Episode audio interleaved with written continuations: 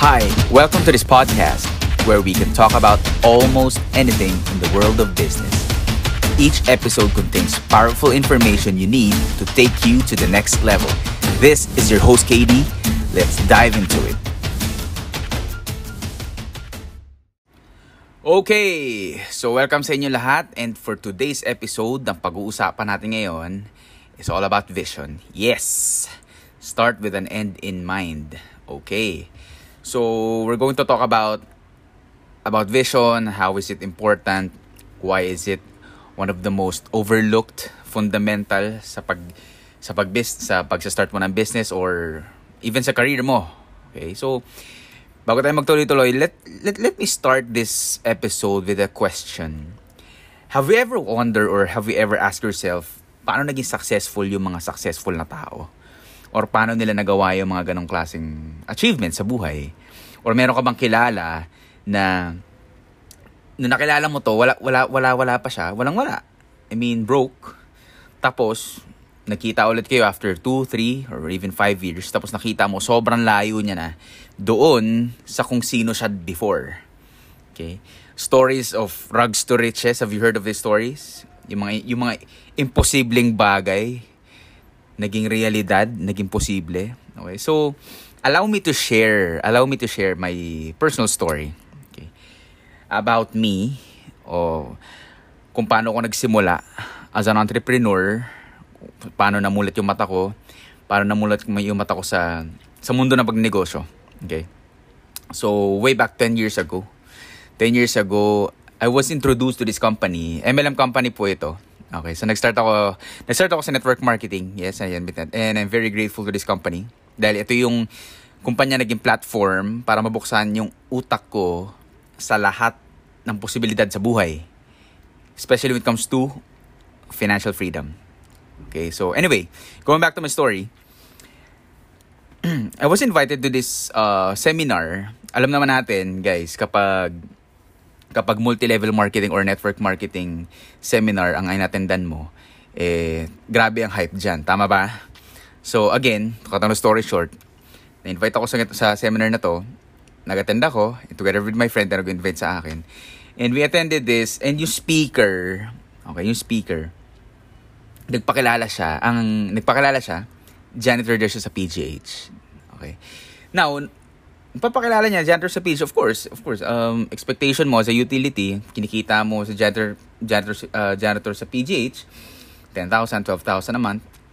Tapos ang sobrang nakakabaliw dito sobrang nakaka-hype po dito. Bakit? Kasi nagpapakita na siya na kinikita niya. He it was earning like 300,000 pesos to 400,000 to 500,000 pesos isang buwan that time. So para sa akin sobrang laki po nun. Bakit uh, expectation ko when you're earning 300, 400, 500,000 pesos in a month, it's either you're a CEO or you own a business, okay? But ang pinaka least expectation ko is ang isang utility or isang janitor kumikita ng ganong kalaki. 10 years ago, nag-aaral pa ako nursing, graduating student ako. So, para sa akin, yung mindset, yung, yung, yung mental wallet ko kung tawagin, okay? Sanay ako sa 20 mil, 30 mil, 50 mil. Okay? So, para pag-usapan natin yung kalahating milyon, 300,000, 200,000 pesos, kailangan dapat nasa showbiz ka nun. Tama ba? So, again, nabaliw ako. So, to cut the long story short, sumali ako sa negosyo na to. Sumali ako sa business na to. Sumali ako sa sistema ng network marketing. And, the rest was history. So, in correlation dun sa kwento ko, in correlation dun sa, sa I mean, sa, sa topic natin, sa episode natin for today is all about vision, right? I attended nung nakapag-attend na ako or naka, naka, nakasama na ako sa sistema na to. So I attend I attended a lot of trainings, worship, uh, workshop, sorry. Workshop, team building. Okay? So merong isang team building na hindi hindi ko makakalimutan at yun yung nag-change ng ng pananaw ko forever.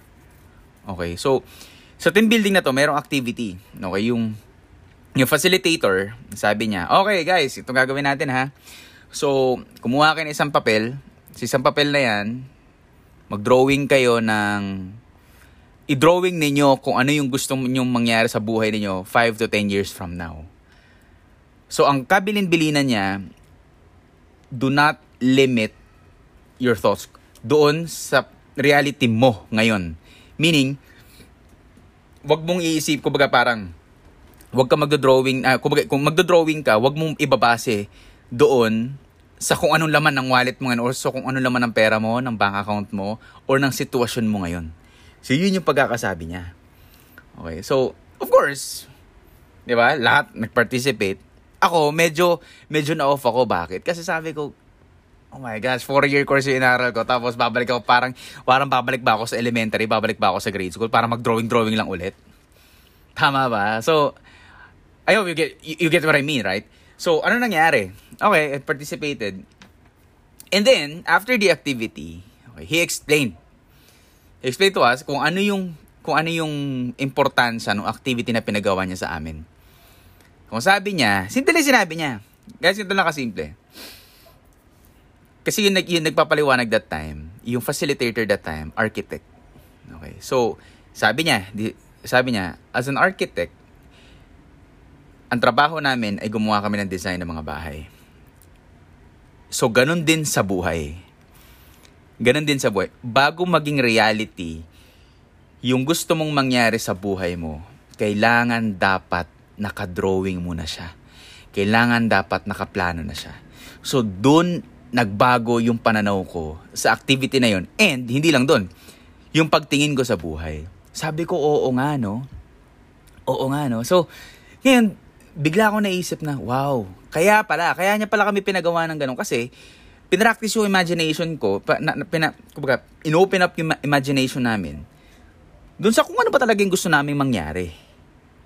Right so again that activity changed changed me and made a contribution and kung sino ako ngayon, kung paano ako mag-isip, paano ko ginawa yung mga bagay-bagay.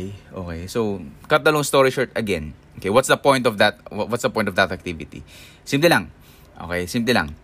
Kailangan, dapat, sa utak mo, tapos na siya. Okay, yun yung pag-uusapan natin ngayong araw nito. Sabi ko nga sa inyo, it's all about vision. Now, for important points. Okay, so, again, as a businessman or as an entrepreneur per se, kung an or as a person who is pursuing his career, kung saan ka man, lawyer ka ba, or whatever, okay? Vision is very, very important. It is actually the one of the most overlooked fundamental na sa success or sa sa kahit, sa kahit anong lang harangan ng bagay, sa profession man yan, sa pagnegosyo man yan. Okay, kasi y- your vision acts as your uh, serves as your blueprint. Remember, remember, remember guys. Ang isang building or isang structure bago ito itayo. Okay? Which is ang engineers ang responsibility do sa pagtatayo ng building na to. But we have to remember, kailangan meron munang plano bago ito i-construct. Kailangan sa plano pa lang, tapos na siya. Kailangan sa plano pa lang, wala na masya, wala nang error. Kasi bakit? Kapag tinayo yung building, tapos may revisions ka sa drawing mo, may revisions ka dun sa, sa blueprint mo, ano mangyayari kaya dun? It will cost you money. Tama ba? It will cost you time, labor, and every, etc. Okay? So, ganun din sa buhay. Yung vision natin, yung vision natin, okay, yung vision natin, it serves as your blueprint. So, kailangan dapat sa umpisa, alam mo kung ano yung gusto mong makuha. Or alam mo kung saan mo gustong pumunta. You have to determine first where or what destination you want to go. Or ano ba talagang gusto mong makuha. So that's point number one.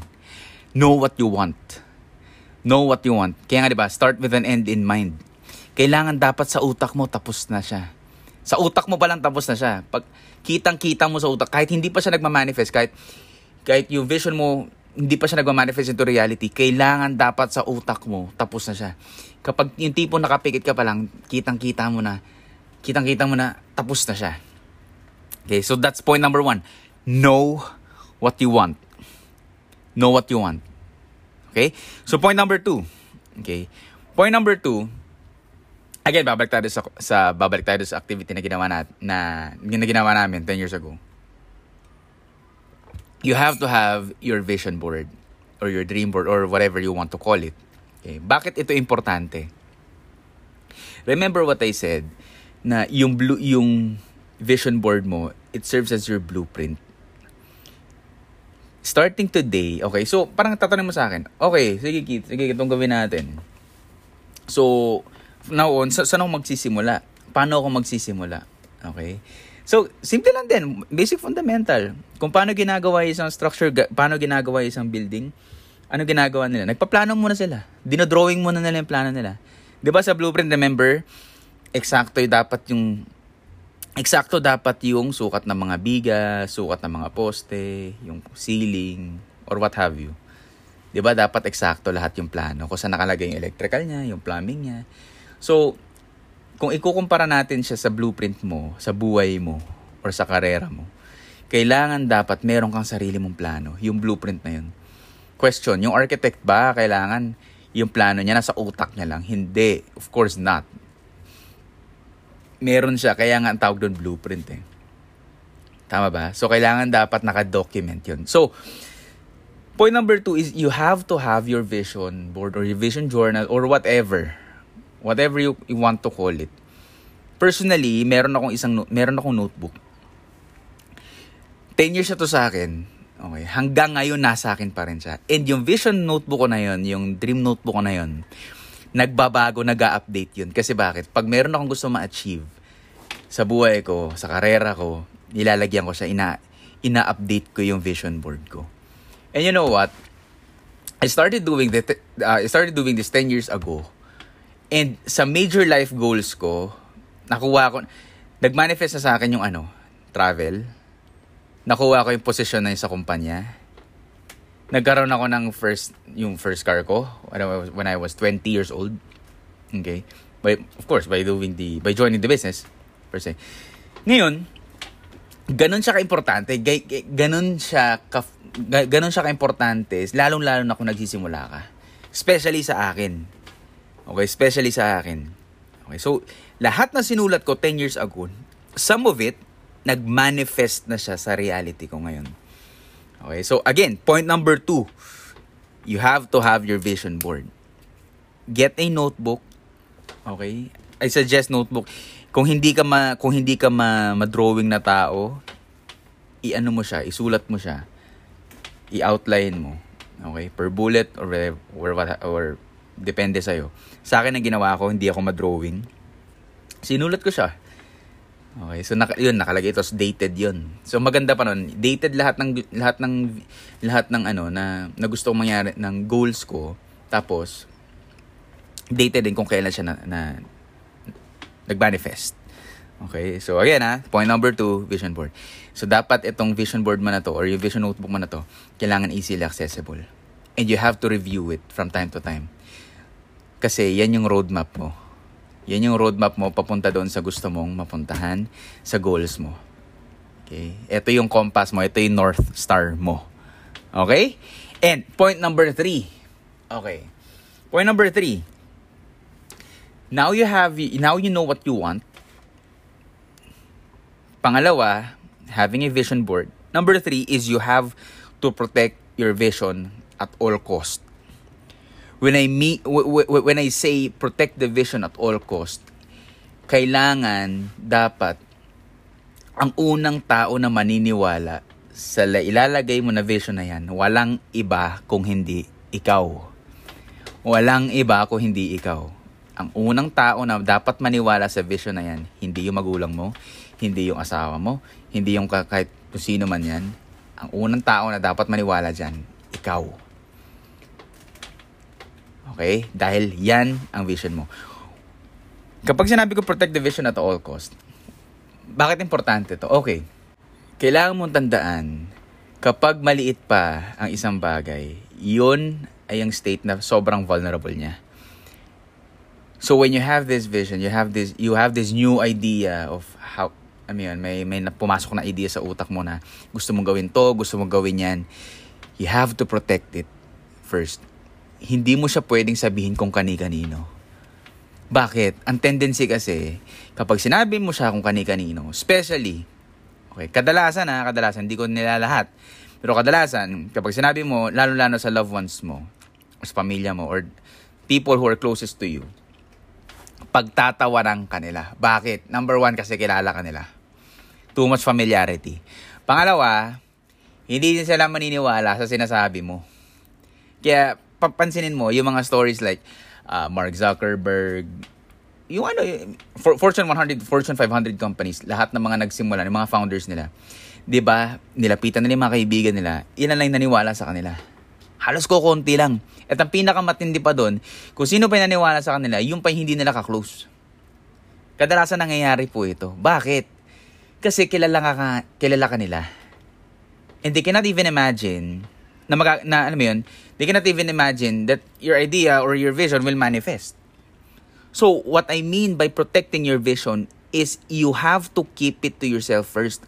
Or, kung meron ka mga kakilalang tao na gusto mong i-share, make sure na hindi niya yun baba, hindi niya babasagin yung trip mo.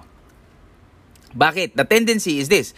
Kapag sinabi mo or shinare mo, yung vision mo na yan, yung gusto mong mangyari, yung goal mo, tapos binasag yung trip mo, anong tendency mo? Basag ngayon yung spirito mo. Kapag basag ka ngayon, anong mangyayari sa'yo ngayon? Mawawalan ka ng gana, bibitaw ka na, tapos, ang dami nang bumubulong dyan sa utak mo, sabihin mo, nababaliw ka na, hindi nga talaga to totoo. Napaka-imposible nito kasi sobrang laki niya. Guys, always remember, always remember, kapag ang pangarap mo hindi nakakatakot, hindi siya ganun kalaki. Kaya nga siya pangarap eh. Because, ang pananaw mo dun sa pangarap na yun, impo, halos imposible siyang ma- mangyari. Tinawag mo pa ba siyang vision kung hindi naman naabot kamay siya? Neges ba to? So, again, you have to protect it. Protect it. Okay? So, you have to protect it. That's why you have to write it down. Isulat nyo dun sa notebook na yon sa papel na yon And you have, kailangan dapat easy, easily accessible yun sa inyo kasi para babalik-balikan mo siya. Okay? So, remember that. And, sunod. Okay?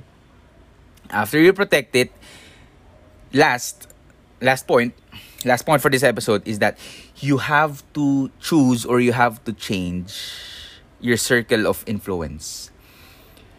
When I when I when I say you have to choose or you have to change your circle of influence, of course, you have this goal in mind, you have this target, you have this dream. Mas maganda or mas madali na ang circle of influence mo or yung mga lagi mong kausap is like-minded people who will support your goal or who will support your vision. Because these people, okay, will have conversations na parehas kayo, na may ideas kayo na parehas ng sayo. Mahirap, mahirap mag or mahirap trabahuin ang goal. Parang ganito na lang kasimple. Simplehin na lang natin. Gusto mong pumunta ng Baguio. Niyaya mo yung tropa mo or yung kaibigan mo, or yung asawa mo, or kung sino man yan, gustong pumunta ng Baguio. Pero yung tropa na niyaya mo, or kung sino man niyaya mo, ayaw pumunta ng Baguio, gusto pumunta ng Batangas. Sa tingin nyo ba sa biyahe, magkakasundo kayong dalawa? Magkakasundo kayo, hindi? Malamang hindi. Kasi bakit? Magkaiba kayo ng destinasyon na gusto niyang puntahan. So, ganun din dito. Ganun din dito. Nawa mo? So, kailangan dapat, once you determine, once you know what you want, pinaka-importante point dito is you have to change your circle of influence. Stick with like-minded people. Kasi yung like-minded people na sinasabi ko sa'yo, parehas kayo mag-isip niyan, parehas kayo ng, discu- ng discussion, parehas kayo ng galaw, at parehas kayo ng destination na gustong puntahan. Mahirap yayain ang tao sa, sa destination na gustong punta na hindi kayo parehas ng gusto. Okay? It doesn't mean that you're going to dump them. It doesn't mean that you're going to just, ano yun, bayaan mo na sila. Hindi, hindi, hindi. Hindi ganun yun. Ang sinasabi ko lang, you have to, you just have to sacrifice, alam mo yun, sacrifice a time na dati, alimbawa, yung mga kaibigan, lagi kayo nag-iinom, lagi kayo nagkakasama-sama. Now, na nagkaiba na yung direction mo sa buhay, nag-iba na yung pananaw mo sa buhay, medyo mababawasan ngayon yung pagsama mo sa kanila. Bakit? Kasi, yung pagsama mo kasi sa kanila, hindi na nakakatulong doon sa goal mo. Tama ba? Tama, mali. Tama. Alright? So, yun yun. Okay, so, to wrap this up, again, to wrap this up, number one, point number one natin is, you know what you want. Know what you want. ladies and gentlemen, know what you want. Okay? If you don't know what to ask, you don't you're not sure kung ano yung tat- matatanggap mo. Hindi, if you don't seek, you will not find it. And if you don't knock, doors will not the opportu- the doors of opportunity will not open up to you. Always remember you have to ask, so it shall be given to you, and you have to seek so that you will find it. And you have to knock the doors of opportunity so that it will open up to you. Know what you want, be specific. Right? So point number 2 is you have to have your vision board. You have to have your vision notebook, your vision journal or your paper or whatever uh, you have to document it and you have to review it from time to time. Why? That is your blueprint. That is your your your plan. Okay? So yun yun yung north star mo. So to keep you to keep you in check kung nasa tamang direction ka pa ba. Okay? As as, as you go on along this journey mo. Pangatlo, protect the vision at all costs. Remember, Remember, madaling patayin ang isang idea kapag bata pa ito. Kapag nasa infant stage to. So, you don't share it kung kani-kanino. If you have a goal, you have an idea, make sure to share it with those people who will support the idea. Who will support you. Okay? So, if your family members don't support you, if your family members you think that you're so weird, you, you're going crazy, nababaliw ka na dahil sa pinagkagawa mo, dahil uh, they think that it's too impossible for you to to achieve it, then let them be. Let them be. Let them be. Okay? So protect the vision at all cost. Protect the vision at all cost. Okay? And last point is circle of influence. Okay? When you know what you want and you've determined the, the, the destination you want to go, okay? Protecting it and again, by protecting the vision is changing your circle of influence or the people you hang out with. Because by doing this, by doing this, okay, mas lalo kang napapapunta doon sa direksyon at mas lalo mapapabilis yung pagkuha mo doon sa gusto mo. Okay? Change your circle, of influence with like-minded people. Alright?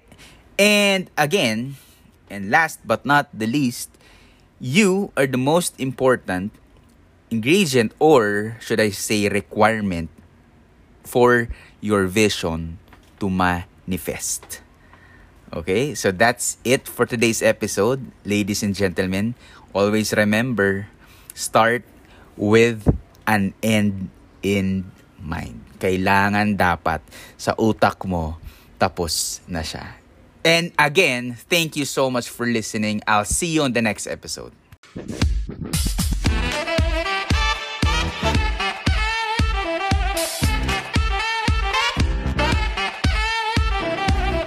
That's it for today's episode. Thank you for joining me here. This is your host, Katie. Always remember what we do in life echoes in eternity. I'll see you again on the next episode.